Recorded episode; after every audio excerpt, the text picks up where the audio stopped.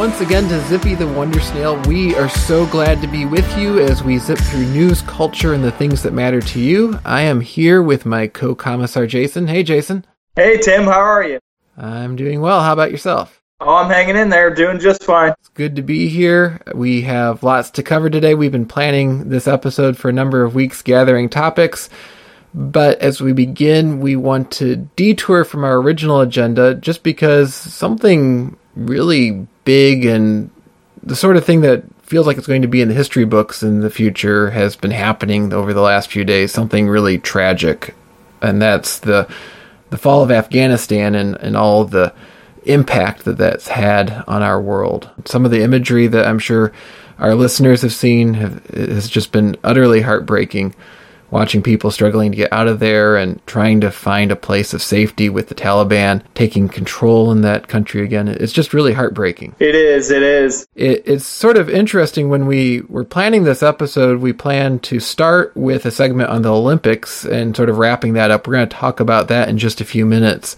But as we were talking about what we wanted to cover in that segment, we talked about the coming storm cloud of the winter games in Beijing and how it sort of felt like we'd had this this relief from all the the struggles of the past year, the pandemic and and the strife that we've had in the Olympics. And it felt like the Olympics ended and now we've been thrown right back into the pressure cooker and, and in a way that I think many of us weren't anticipating being the dominant story in August. To see what's happened and to think back to things that I've only read about in history. I wasn't alive, for example, at the fall of Saigon. Um, and some of those other similar events that have happened in the past, but reading about them and thinking about them as history over the years, and then to be witnessing it and to to think back to 9/11 and, and all the memories that all of us have that lived through that, and see this sort of as a bookend to that that's tragic because we're sort of back where we started. It's, it's a lot to process. Yeah, it really is. And um, there's some features of it that are interesting. The, the Taliban apparently used Facebook and WhatsApp to communicate with one another to coordinate their efforts against the government. And, and so it's ironic you know that these companies we're having debates about uh, the the major tech companies censoring people, and yet they couldn't censor the Taliban. Uh, so that'll be interesting to see uh, where the conversation goes from there. And then I read another piece, Tim, that said uh, that the Taliban won't be able to hold the territory because it was sort of a propaganda victory, and that they don't actually have the manpower to hold all the territory that they're currently possessing. But then again, if no one's there to take it away from them again, then that may not go anywhere. So we'll see what happens there.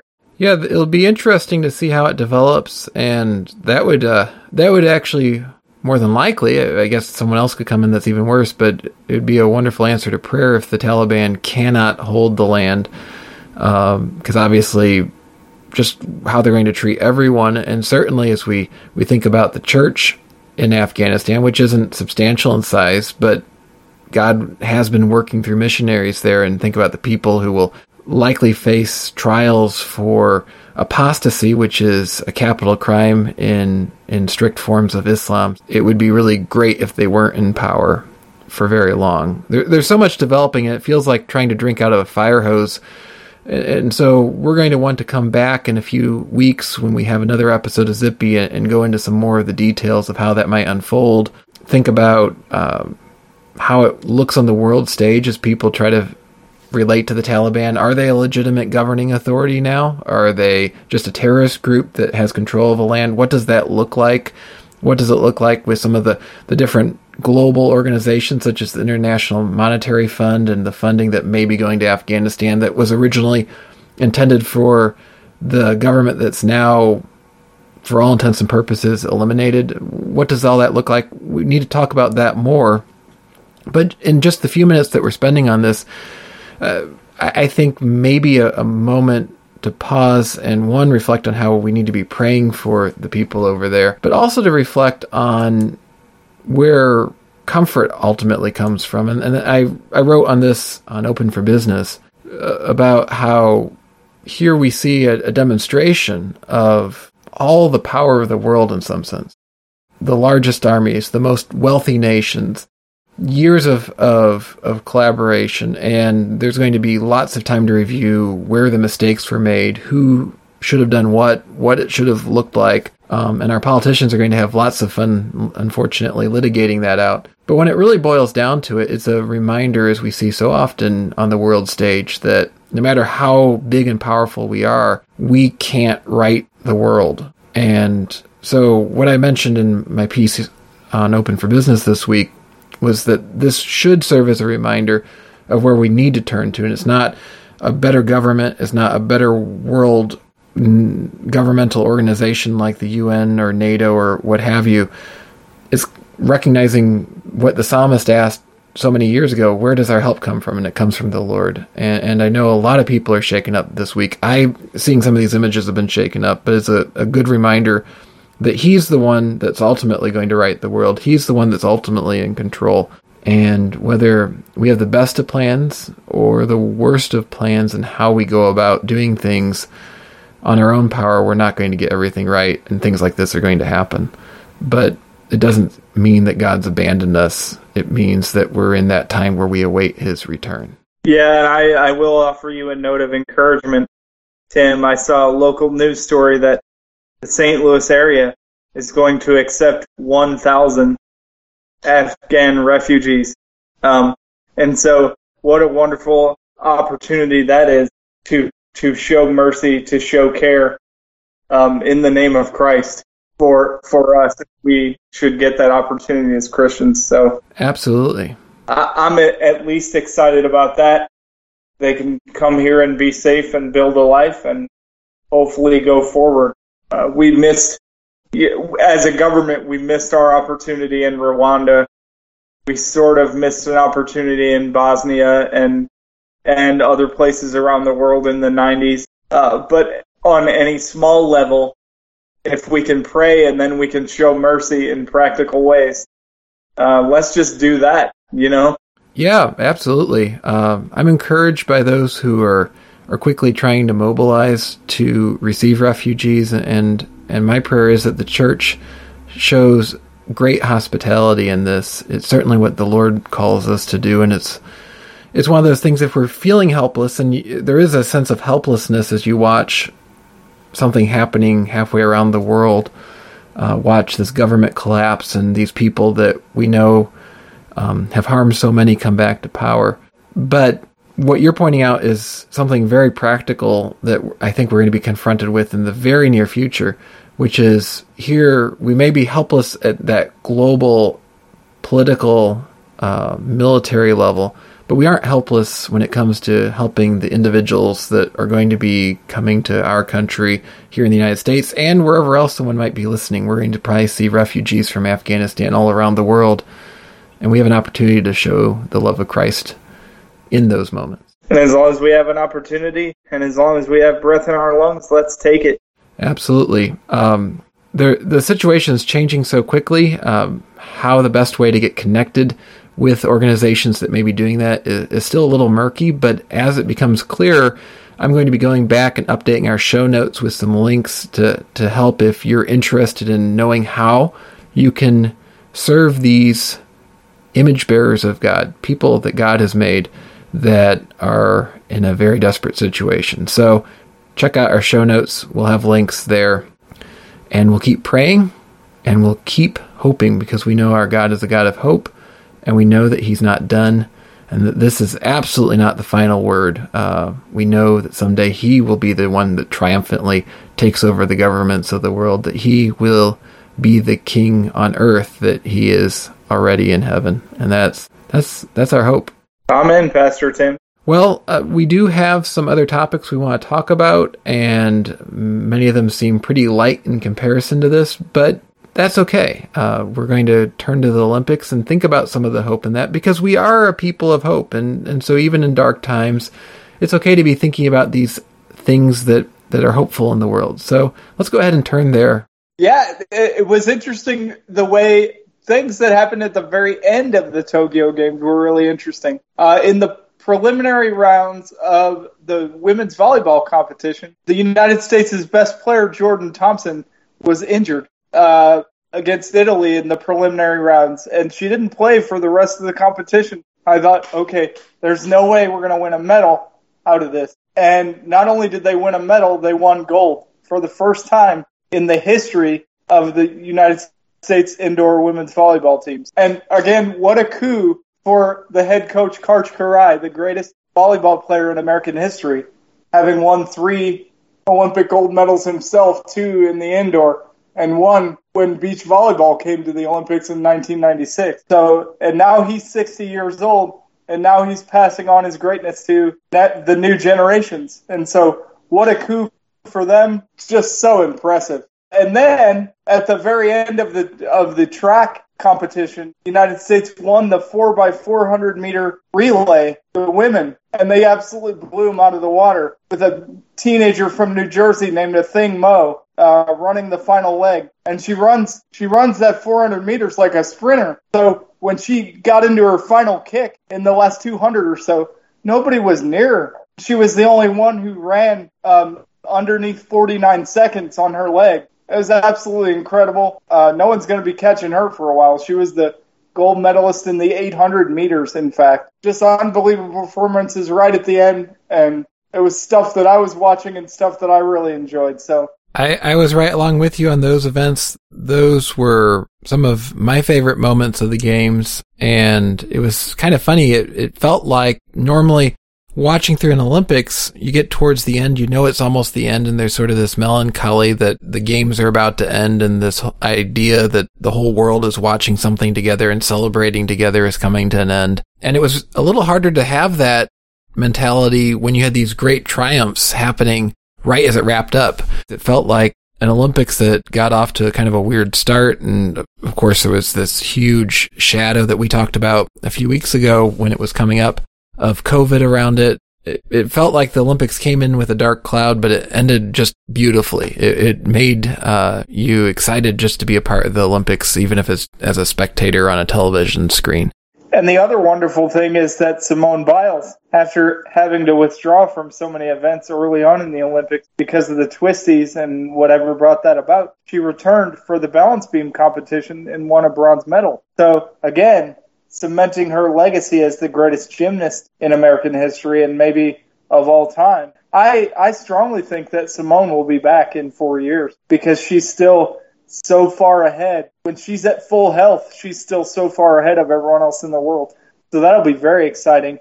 And again, you may have uh, remembered that they contested in the pool in the swimming events. They contested the 1500 meters for the first time among women. And Katie Ledecky was the winner in the first 1500 meters at the Olympics, and it wasn't close. She's the heavy favorite to win the 1500 in three years in Paris. Very exciting stuff with the Olympics. The United States won the medal count, of course, by a long way, and ended up winning the most gold medals beating out China at the very end. So very exciting Olympics for the USA and just fun to watch and excited to know that because of the pandemic, we won't have to wait very long for the next summer games. Yeah, it's kind of nice being closer to the next summer games and, and really the games in general, uh, with the Winter Olympics coming up in just a few months for myself, the Winter Olympics is near and dear to my heart. I, I love the Winter Olympics. The Summer Games are fun and I always get wrapped up in them, but the Winter Olympics are the one I, I always can't wait to have show up. So I'm excited about that. Well, and I'll make the politically provocative comment. I, I would wish that we would never uh, contest any games in China are hosted by China. But we're going to have the Winter Games in Beijing, barring some disaster. Um, and hopefully they go off without a hitch, uh, in spite of COVID and in spite of any variants that we may be dealing with. Uh,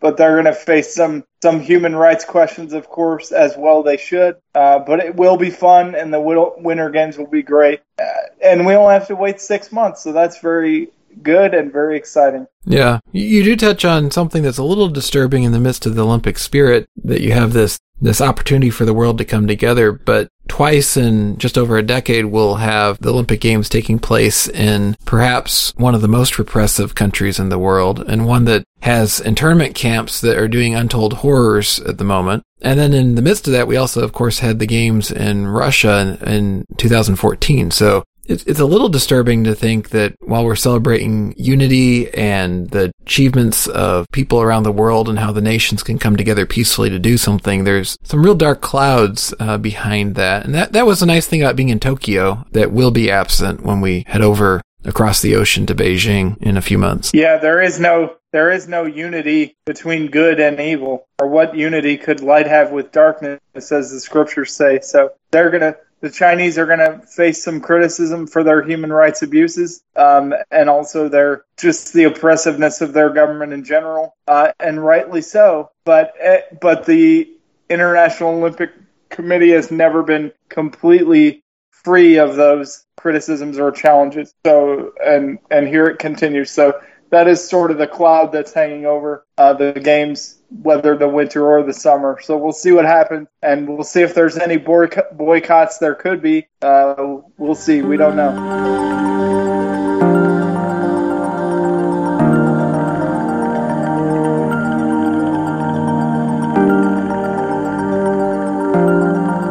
Well, we do bid Tokyo farewell and our Olympic discussions here on Zippy for a few months, but we will be back on that in just a few months. In the meantime, though, just like athletes prepare for the Olympics, so too we should be preparing spiritually. If All of us want to know the answers to those things. And, and one of the ways we can do that is finding people who are faithfully teaching God's word, interacting with it, and helping us to grow. And, and that's what I love about our first sponsor of the show today, Faith Tree Grow. It's brand new service from faithtree.com that brings together a number of different churches and ministries and their devotionals and sermons and puts them in one place alongside faith related content from Open for Business and Zippy the Wonder Snail. You can find it all on a single page. You can go there throughout the week and be encouraged with both short, few minute long devotionals and longer things. It's a great way to grow because while the body is important and uh, athletic achievements are wonderful, What's all the more important is that we're growing spiritually, that we're growing to be more like God has called us to be. And spending some time with wise people pointing us towards God's word is a great way to do that. One of the wonderful things about all the different faith tree services and components is the way that you're making it easier for people to access spiritual content. And so I, think that's a wonderful thing and trying to remove as many barriers to growing spiritually as you possibly can. So check it out. It's a wonderful thing. Faith Tree Grow. Yeah, Faith Tree Grow at grow.faithtree.com. Uh, stop by after the podcast today. Well, we've been on our Summer of Mini series here on Zippy the Wonder Snail, and I am going through Tinker Tailor Soldier Spy, which we've talked about on a few episodes, including the last one. And Jason has been working his way through part of the Marvel Cinematic Universe watching WandaVision. I need to give a spoiler warning, friends. If you have not yet seen WandaVision, we're going to talk about some things that are going to give away a decent part of the plot. We're trying not to give everything away, so if you're not convinced you should watch it, go ahead and keep listening. I think it'll help make the case that you should. But if you already know you're going to watch it, you might skip the rest of this segment and go on to the next chapter of this podcast.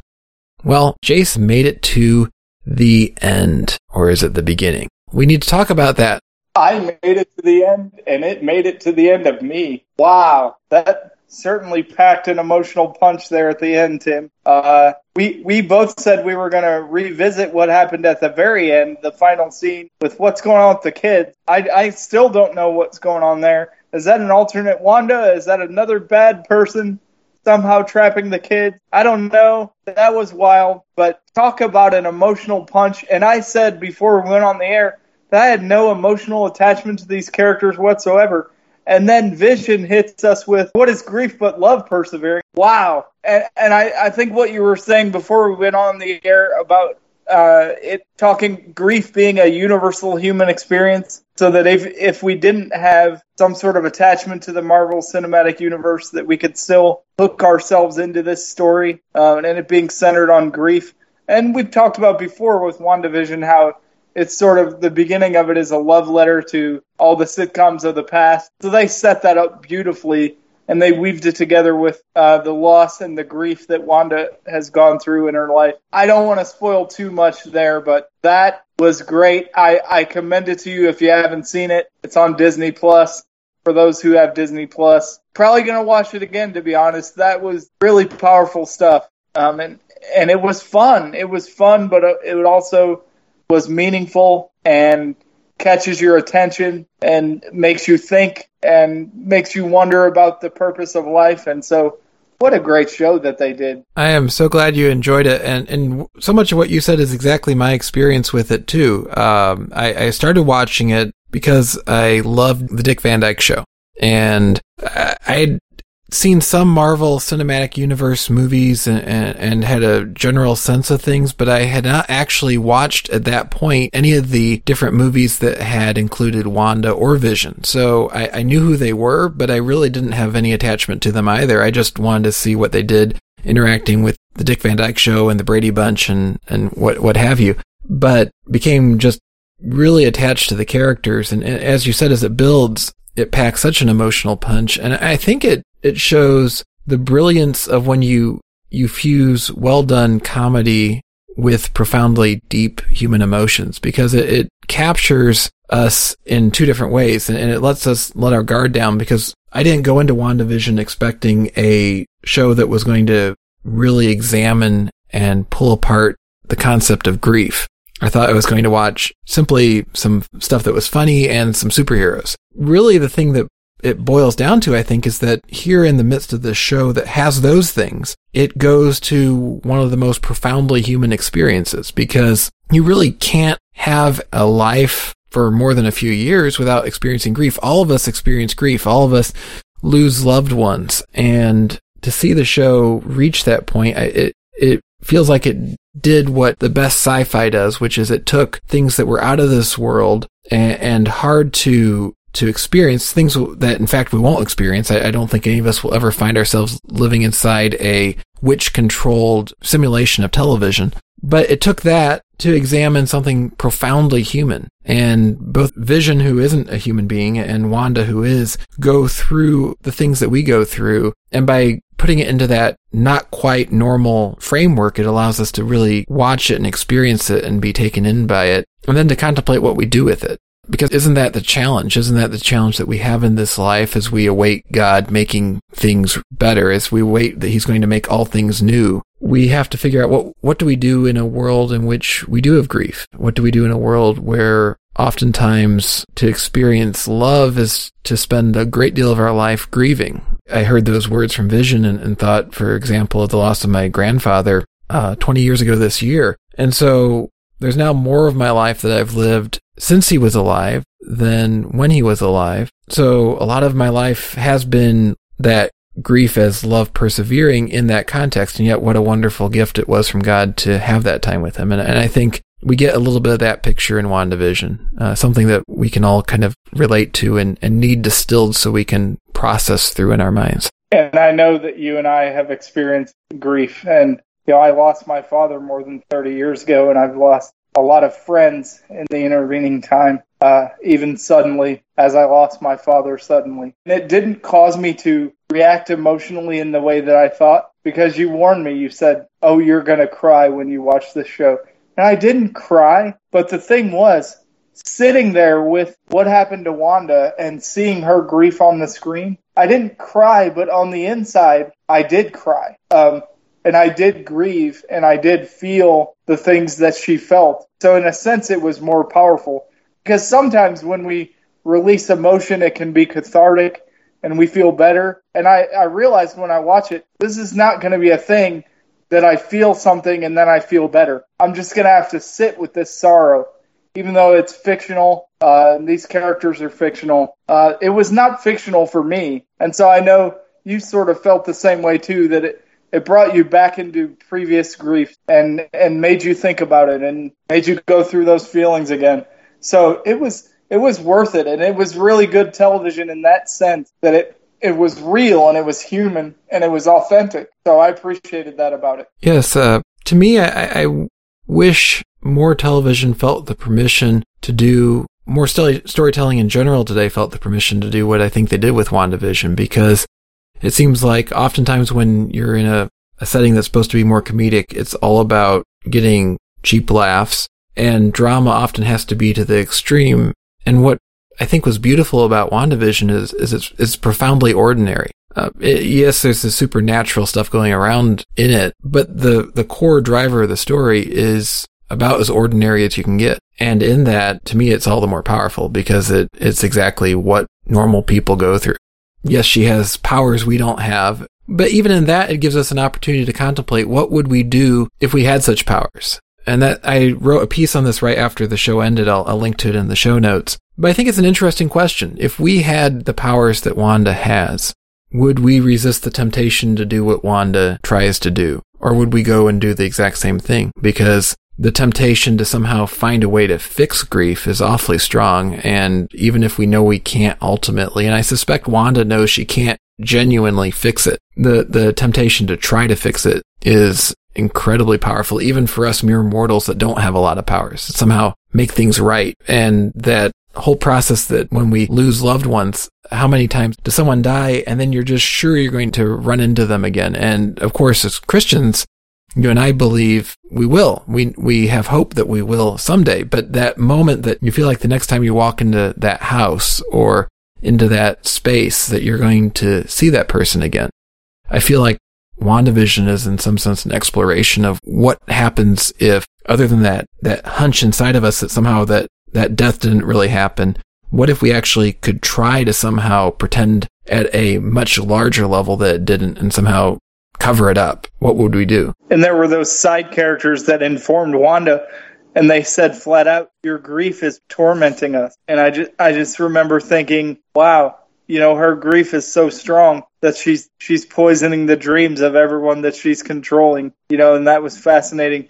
And yet at the same time, there's that other side where you say, well, you can't force someone's grief to be over. You can't set a time limit on how long that grief will go. But then again, there are positive ways to handle grief and there are negative ways to handle grief that can, can cause problems for ourselves and cause problems for those we love. So it was so multifaceted in that way. And, and you just felt for her once you knew the scope of what was going on, uh, but it was profoundly normal, like you've been saying, and worth watching again and worth considering in its different facets.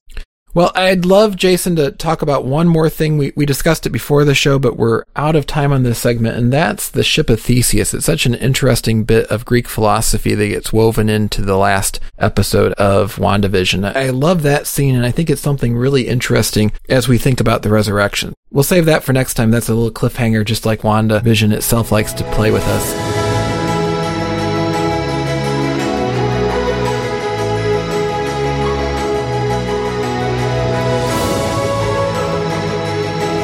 Well, we've been talking about the profoundly normal and the profoundly supernatural that we see in WandaVision, which kind of fuses the two together using the, the highly unusual superhero world to talk about normal things. Now we're going to talk about things that are mind bogglingly large, but incredibly ordinary. And that would come to the topic of politics in our nation's capital. There is some huge numbers being tossed around on these bills that are going through Congress. And Jason, what do you make of what's going on? It's really interesting. There's a bipartisan uh, infrastructure bill, uh, which is over one trillion dollars, uh, and they got, I think they got 18 Republican votes to to bring it to a vote uh, and to get it through the Senate. And and then there is a budget reconciliation bill, which is three and a half trillion. And what's really interesting is it's going to be if the progressives are able to set aside their pride and support the bipartisan bill in the hope of getting some goodies in the other in the budget reconciliation bill uh, and large portions of that bill are being drafted by Bernie Sanders. So the progressives will get something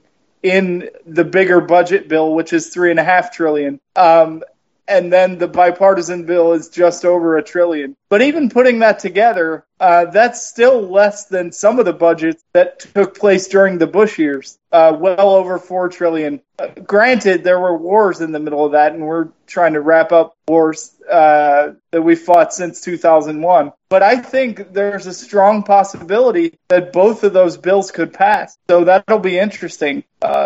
As whether the progressives could, could cooperate with the moderates in the Democratic caucus and whether how much Republican support can they get for the overall budget bill, three and a half trillion. It'll be interesting to see. I, I kind of hope that as that larger bill is worked on, that it doesn't turn into an opportunity to stuff everything into it that didn't fall into the infrastructure bill. Regardless of whether those things are good or not, what I'll say and, and trying to walk carefully, as you said, as a pastor, but something that, that really bothers me with our system right now is the complete disregard for collaboration that we've seen in DC for quite a while now. To me, one of the exciting things about this infrastructure bill is you have this coalition of moderate Democrats and Republicans that at least somewhat want to see something that's collaborative. The highlight perhaps of legislation in DC in a long time for me is a bill like this where there was some effort to actually create a bill that was genuinely bipartisan and usually by bipartisan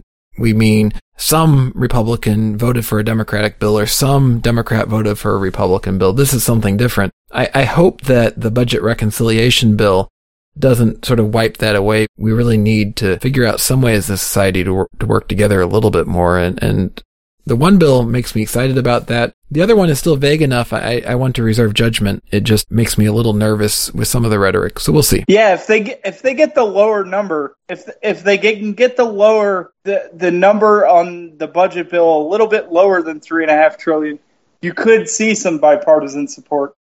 Reading some of the the pieces covering the negotiations, it, it sounds like there could be something stuck in the works with the moderate Democrats, the the so-called blue dog Democrats, which I thought had pretty much disappeared, but apparently are, are still a thing, saying they want the infrastructure bill to go first, and then they'll consider the reconciliation bill because they don't want it to get lost in that much bigger bill that makes them uncomfortable on its size. And talking about this in preparation for the show, you mentioned that you think that some of this leaking argument between these moderate Democrats and the more progressive wing of the party isn't really speaking towards the likelihood either bill is going to pass, but rather is sort of a, a staged presentation so that everyone can go back to their constituents and say they fought hard and they got the best deal they possibly could. Could you maybe talk about that a little bit more? Yeah, I do. I do think it's a little bit of kabuki theater because I don't think there's that much dis- distance between the moderates and the progressives on this. And I think what Pelosi is going to do is give the progressives room to make some noise and they're going to push for something more. And then she's going to say no. And then they're going to acquiesce. Like they want more, but they know they're not going to get more. So they're going to go ahead and support both bills. And it's in Pelosi's interest to let them make noise and to sort of play act at slamming the door on the progressive so that she can look moderate for one thing, which Nancy always needs, um, especially with respect to the Republicans. And then the progressives, because they need to be elected as well, they need to go back to their activist members and voters and say, we pushed as hard as we could, but this is, this is all we could get. We fought, but you know, it's, it's the work of governing. So that's what we're going to do. And so I don't think there's as much difference in reality between the moderates and the progressives. I think the progressives are going to get pretty much everything that they want, and they're going to play act it trying to get more. That sounds like as good a theory as I've heard on what's going on here. So we'll certainly see more in the coming weeks as we this develops, and we'll certainly return to this topic on Zippy as we get a better sense of exactly what is in that 3.5 uh, trillion dollar budget reconciliation bill. There's a lot of details to still be hashed out, and as they become clear, we can continue to have a discussion on it. Yep, it sounds good. It'll be interesting. Most definitely. It's always that.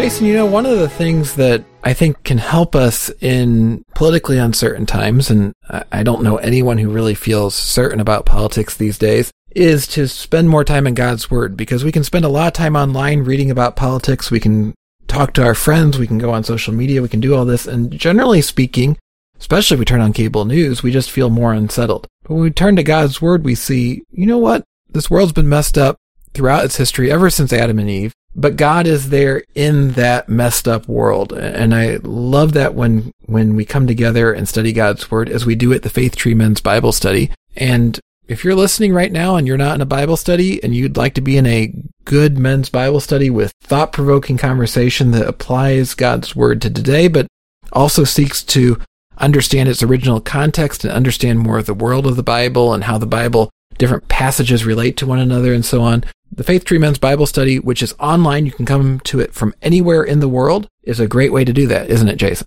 That is right. I've been a member of it for a year and a half now, I think, Tim, and it is a wonderfully encouraging group of men. And we study the word every Thursday, and we'd love to have you there, guys, if you're out there looking for something. So yeah. do it. Please go to faithtreecf.org. You can click on the link on the front page to join. Come join us. We'd love to, to share in God's word with you.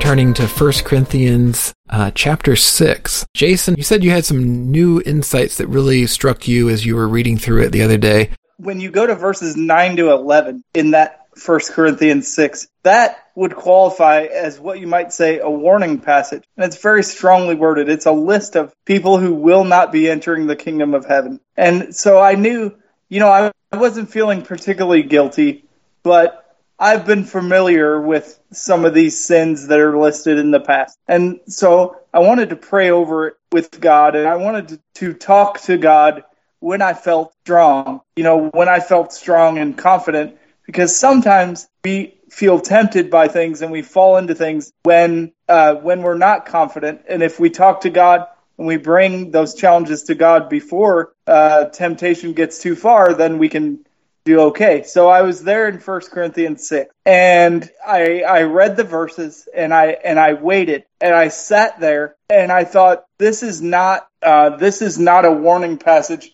in the traditional sense. Um, because he says all these people are not going to be inheriting the kingdom of God. And so I said to the Lord, well, what does it mean to inherit you because the kingdom of God is functionally God. It's where God reigns. And when we are with God, we're in his presence. So I said to him, what would it mean to inherit you? And I, I sat there in a quiet, in the quiet, and I just listened. I want to inherit you. I want to know what that means. And he, he showed me, or he told me that the people who enter the kingdom of heaven are not the people who never struggle with any of these things. The people who enter the kingdom of heaven are those who turn back. We're not the ones who have never made a mistake. There are very, very few people, to put it mildly, who have never committed a sin in their lives. Um, most of us, uh, all of us in this world right now, have experienced sin.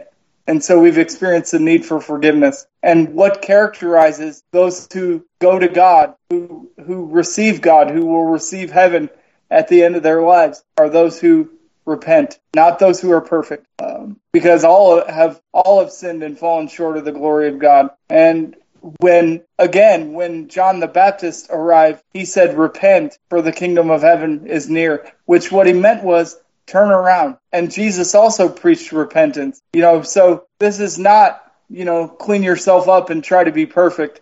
It is, can you repent? Do you know how to recognize, okay, I've gone the wrong way.